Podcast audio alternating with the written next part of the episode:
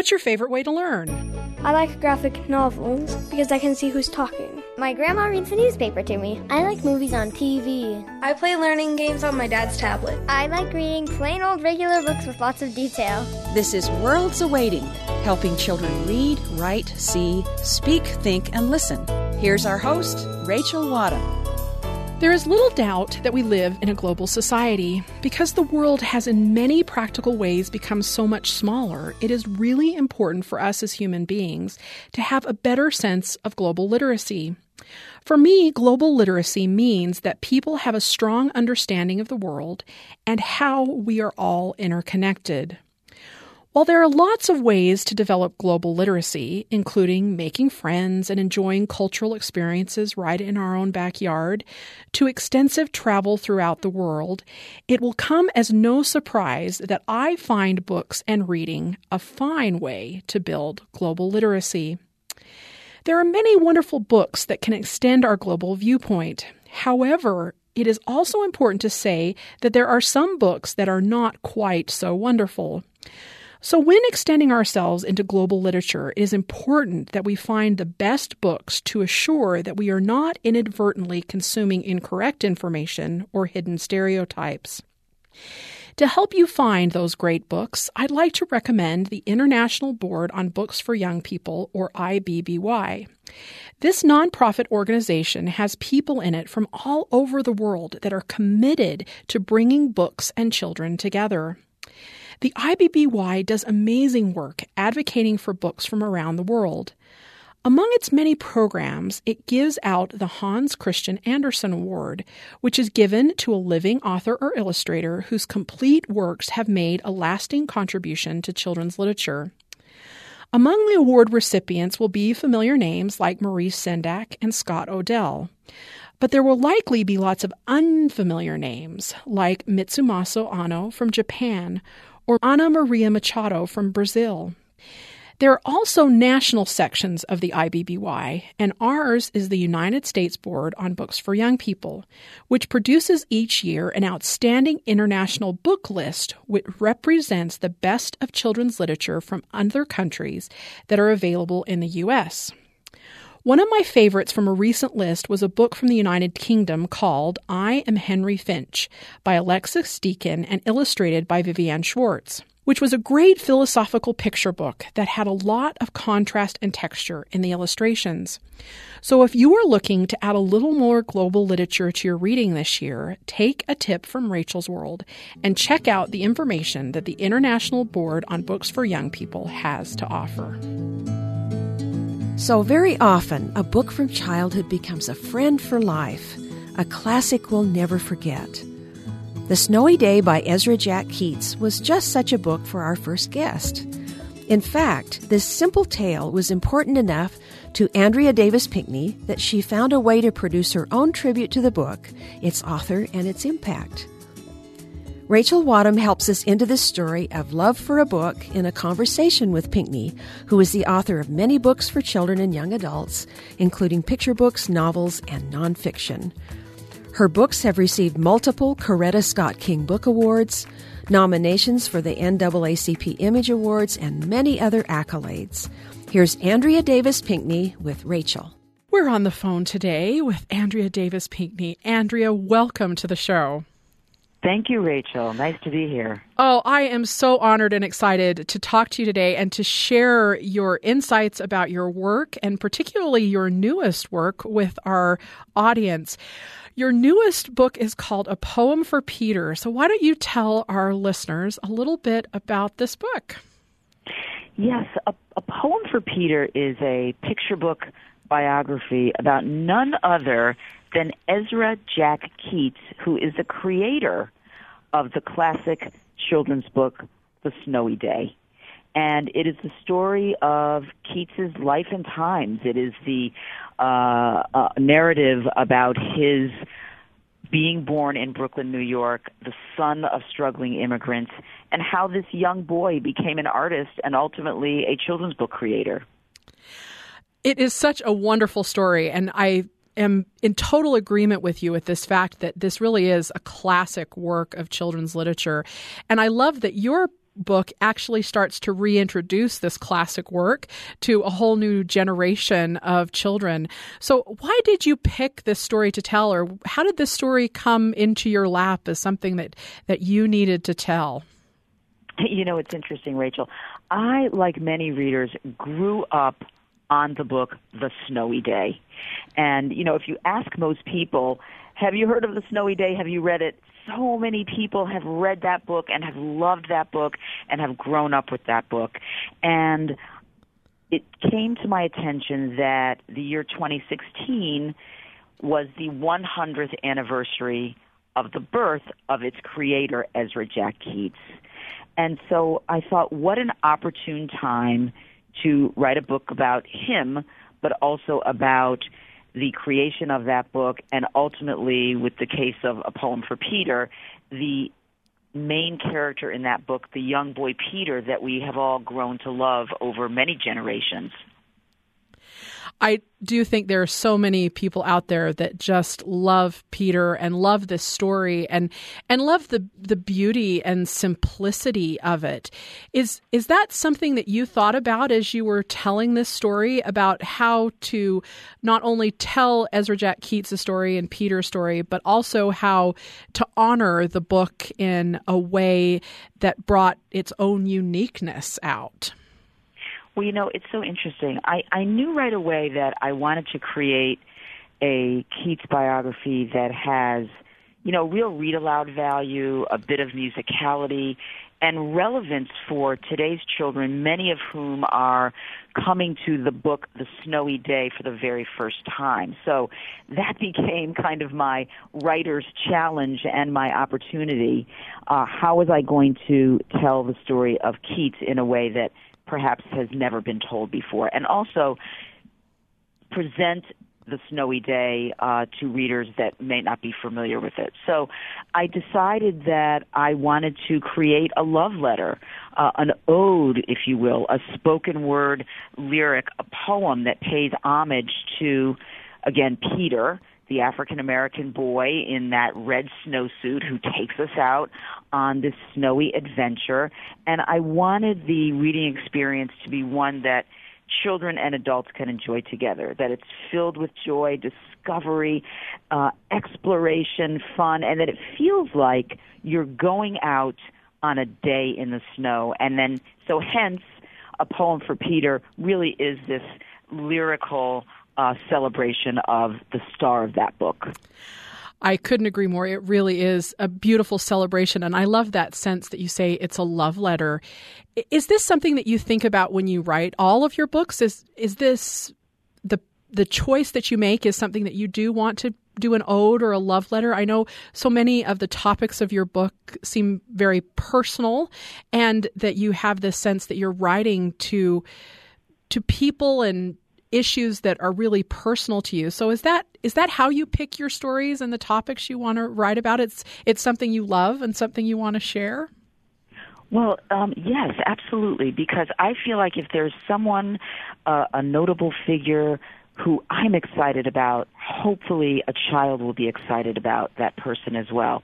Um, examples are Duke Ellington, the jazz pianist. I thought for years growing up, I heard the music of Duke Ellington, and how can I now bring that to children? Another biography that I've written is about Ella Fitzgerald, the singer. Again, love that music. How can I bring it to children? And part of my, again, the fun of being a children's book author is that my job really, I feel, is to kind of reach out a hand to a child and really say, okay, young one, we're going to go on a journey. We're going to have fun. We're going to explore this person in a way that you might not be familiar with. And if I'm doing my job as an author, you, reader, will be having so much fun that at some point you might not even realize you're reading a book because we're on this exploration and we're having fun together.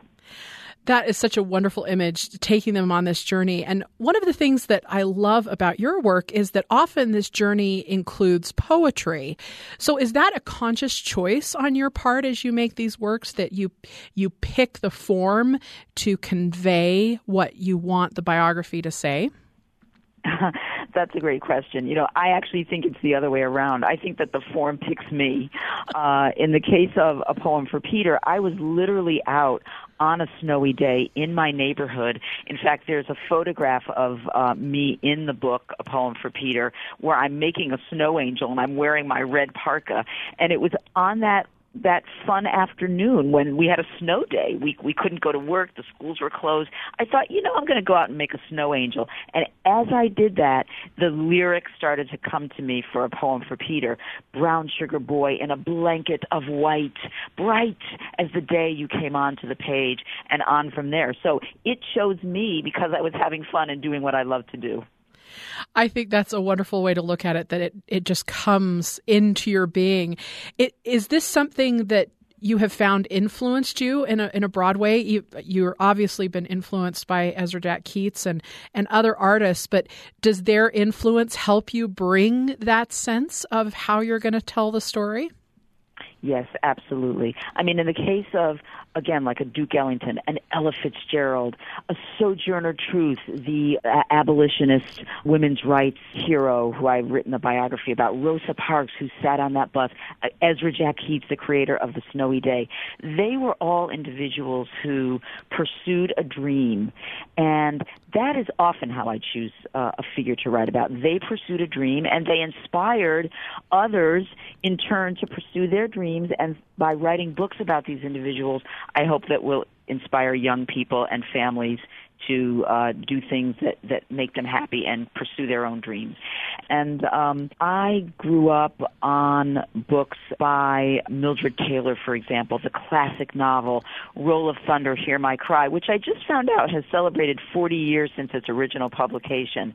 And so those storytellers, you know, weaving what comes so personal from what comes so personally from them and their life experience into narratives for young people. Um, I think of people like Virginia Hamilton, The People Could Fly. Again, with that book, she was breaking new ground, and it's something I try to do in my own writing and bookmaking. I love that sense of breaking new ground. And particularly for children, we really need to kind of push those boundaries and, and help them see the differences and the joys in the world in, in a very unique way. And, and I love that your work particularly does this through artistic ways. You, you tend to write about artists quite a lot and musicians.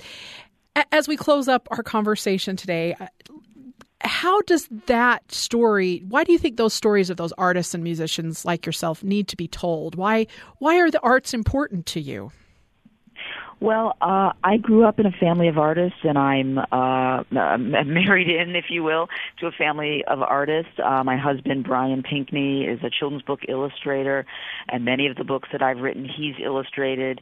Uh, Brian's dad, Jerry Pinkney, uh, is a children's book illustrator who has illustrated more than 100 books for children. So we're talking about artwork all the time, creativity, and it reminds me that when I'm creating a book for young people, you know, basically I want to convey the message that you too can be an artist, a musician, a dancer, uh, anything that makes your heart sing creatively. Um, you know, in the case of a poem for Peter, one of the most relevant and resonant facts for me about young Ezra Jack Keats was that he wanted to be an artist, and his parents uh, knew no artist, and they felt that it was a very impractical thing to be. And again, as I mentioned in the book, yet his dad, who was a waiter, would use his very small wages to buy young Ezra tubes of paint. So um, again, it reminds me that children can be inspired in many ways and should feel free to pursue their artistic dreams. I think that is a beautiful way to look at it. I think oftentimes, particularly in our society where we're so focused on, you know, science and math, we, we sometimes forget the joy and, and beauty that art can bring. Well, thank you so much for your graciousness today. It has been a sh- wonderful honor to speak with you. Yes, thank you, Rachel. Children's book author Andrea Davis Pinkney talking about her book, A Poem for Peter which pays homage to Ezra Jack Keats and his book, The Snowy Day. Next on Worlds Awaiting, Rachel visits with local poet Gina Clark about where her love of poetry started. Gina also offers tips on how to help our children and family engage in poetry. Clark is a Utah native and mother of six children. She's taught as an adjunct at Brigham Young University and Utah Valley University and is currently a writing instructor with BYU's Independent Study. Gina Clark is an avid supporter of her local public library, where she has been a volunteer storyteller for over a decade. Her monthly storytime presentations might better be called Poetry Time, since she fills them with poems for readers young and old alike. Here's Gina and Rachel. We're welcoming in studio Gina today. Welcome, Gina. So glad to have you. Thank you. Glad to be here. I am really excited to talk to you today about your love of poetry. You have a passion for poetry that you have utilized to be a teacher and, and create your own poetry. So let's start at the beginning. Where did this love of poetry come from?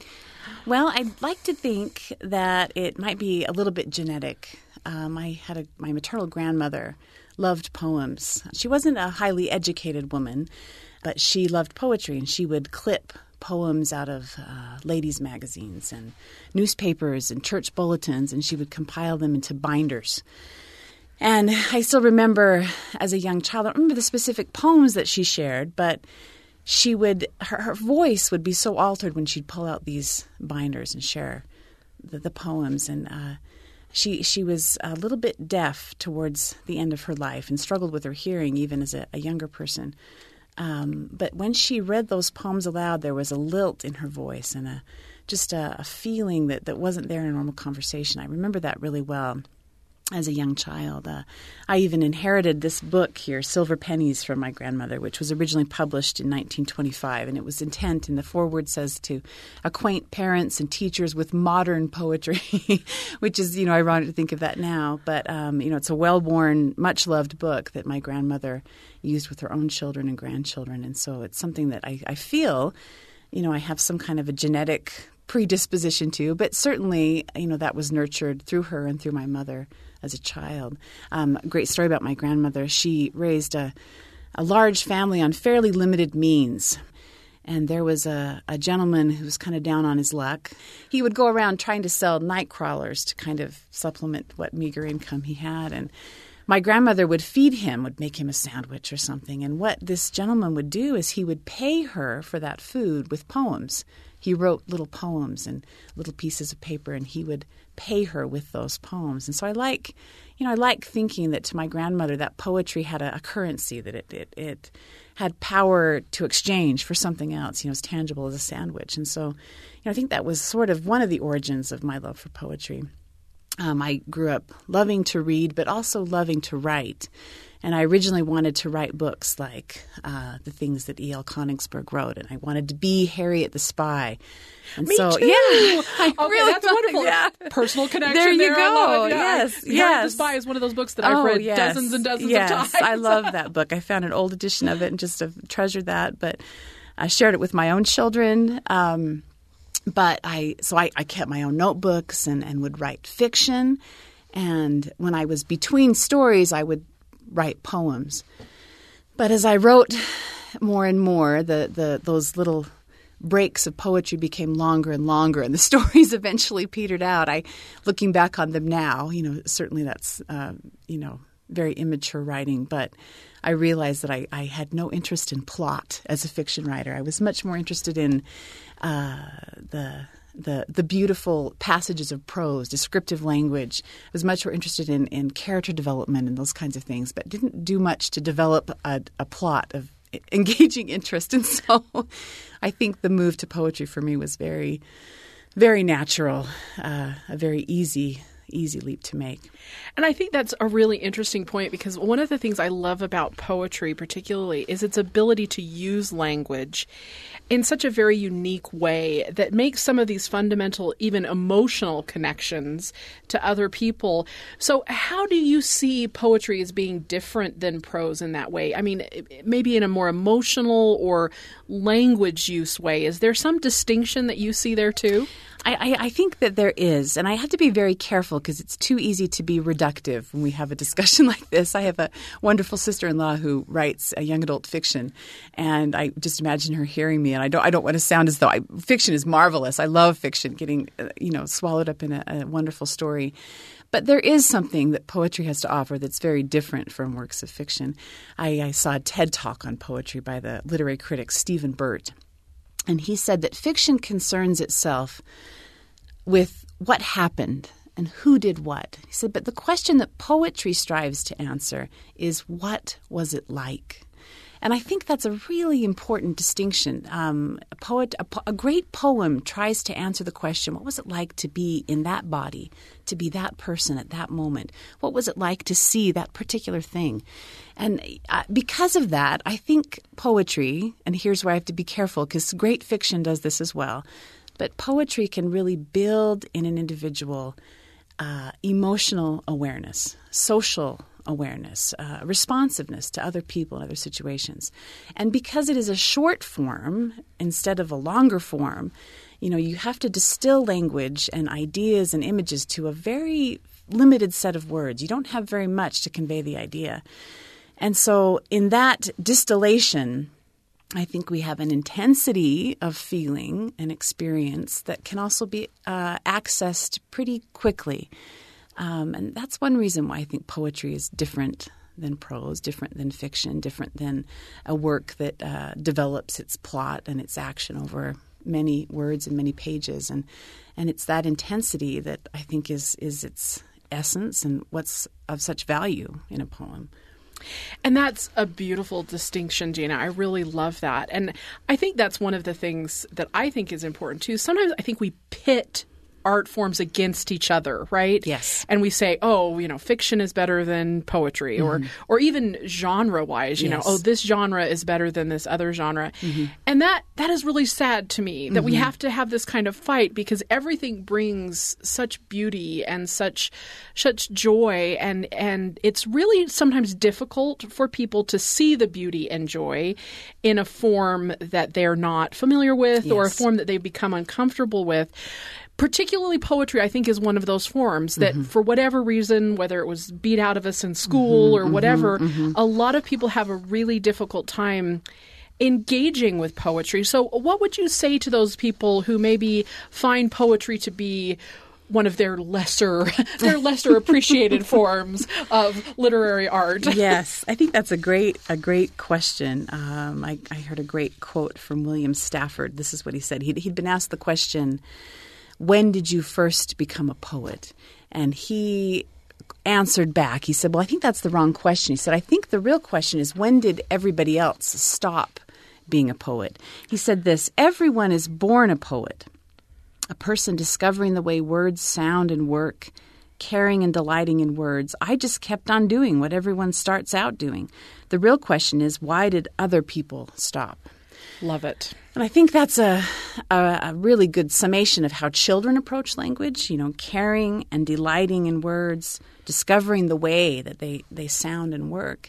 And so uh, poetry can get us back to that childlike vision. But I think what you're asking is a very good question. Why don't we always like it? Um, I heard another, I read something, somebody said that uh, sometimes schools, the approach they take to poetry is uh, like, uh, what a, a, soldier's asked to do in the field to strip their machine gun, learn how to strip it and reassemble it. I love that image. Yeah, love yeah. that image. And and and also the whole idea of a poetry as being some kind of a weapon, right? And Unfortunately, I think sometimes in, in academia, poetry can be like that. That you know, it's a way to distinguish you know the really smart people from the not so smart people. And and if you don't understand what's happening in a poem, that perhaps uh, you're just not intelligent enough. And and you know there there is a place and a time, and there even is a pleasure in the academic inspection of a poem, in in, in stripping it, in in looking for the deep meanings in particular words. But my feeling about poetry is that we need to get back to its its idea of being serious play, which is what Robert Frost called it. That we have to engage it on a level that it's fun. That if it doesn't give us pleasure, don't read it. um, you know, if you're not a student in school, if you're not required to write a paper on T.S. Eliot, then then find something that you love. You know, I, am very democratic about poetry. Um, as a, uh, an instructor of an online poetry course, I, I, get all kinds of poetry. And I think everyone feels on some level that they have something to say. And poetry allows us a chance to say it.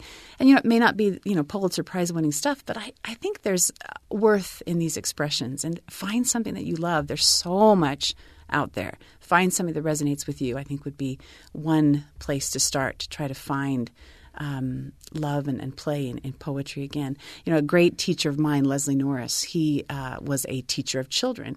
And he said that for him, poetry told the story of taking the children out on a windy day and having them go up to a, a tall tree and to wrap their arms around it and press their ear against its trunk and just to listen to the way the tree was moving in the wind and how you could hear the wind in the trunk of the tree. And he said that is what poetry is about. That is about the experience of it. And, and you know, you've got to get back to that and find a poet who does that for you. You know, there's so much out there that if you don't like it, there's something else you can find that you do like. I think that's such an important point. And if our listeners don't know Leslie Norris, go out and find him. He yes. he, is, he also built in me the passion for poetry. Oh, yes. You know, even though I had that from family and mm-hmm. others. Thank you Thank so much, Gina, for helping us to explore that wonderful world of poetry and help extend our understanding about the joys and, and beauty that poetry has to offer. Thank you so much. Thank you. Poet Gina Clark talking about where her love of poetry started and sharing some tips on how to engage our children and ourselves with poetry. We finish up the show today with a high school student, Hayden Nielsen, who talked to me about some of his favorite books. I have Michael Lewis's book, The Blind Side. And now, a movie was made on that, right? Yes, it was. Okay. Tell me a little bit about the book. It's about a man who comes from a rough childhood. His mom kind of grew up in a really bad neighborhood, and he was homeless, and he was struggling to go to school at all. Um, and this lady was driving with her husband.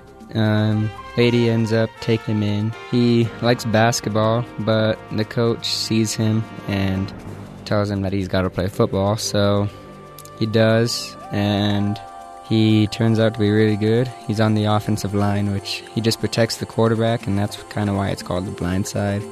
This is true story. The guy that this is about is actually playing in the NFL right now. What attracted you to the book? Why did you choose to read this book? Probably the football cover. I really like sports. Are so. you in football? Yeah, I play football. What other books do you like? I know you've you've read a variety of books. I like all type of books. I like like The Hunger Games, still one of my favorites. There's this one book that I just finished. It's called Silence. I was just looking through the ebook app on my iPhone and saw that it was free. So I was like, I'll give it a try. I downloaded it and here's a turns out it's a really good book. It's great how you kind of come across different things because I'll go to the library sometimes and I'll just find a book and it turns out to be really good and then find out it's a series and you read the whole thing. Have you read any series books? Yeah, I really like the Percy Jackson books. That's definitely my, I would probably put that as my all-time favorite series. Just because I've read those books over and over and over. I mean, you've read your whole life. Yeah. I mean, from the time you were a little kid. I mean, where did you, what did you start reading? Do you remember one of the first books you started reading that maybe was a chapter book? Yeah, it was. Um, it was just called the A to Z books, and an author just. This was probably the only book that I read, like the only series that I read that was really long because it had a different like mis- it was a mystery series and it had a different mystery for every letter. And I remember that when I was really young, I just stayed up and read that one all night. The A to Z series was probably the first series that got me caught on books. High school student Hayden Nielsen reviewing some of his book favorites. Thanks for listening to Worlds Awaiting. Tune in Saturdays at 1:30 p.m. and weekdays at 8:30 p.m. Eastern on BYU Radio Sirius XM channel 143 on the TuneIn app and at byuradio.org.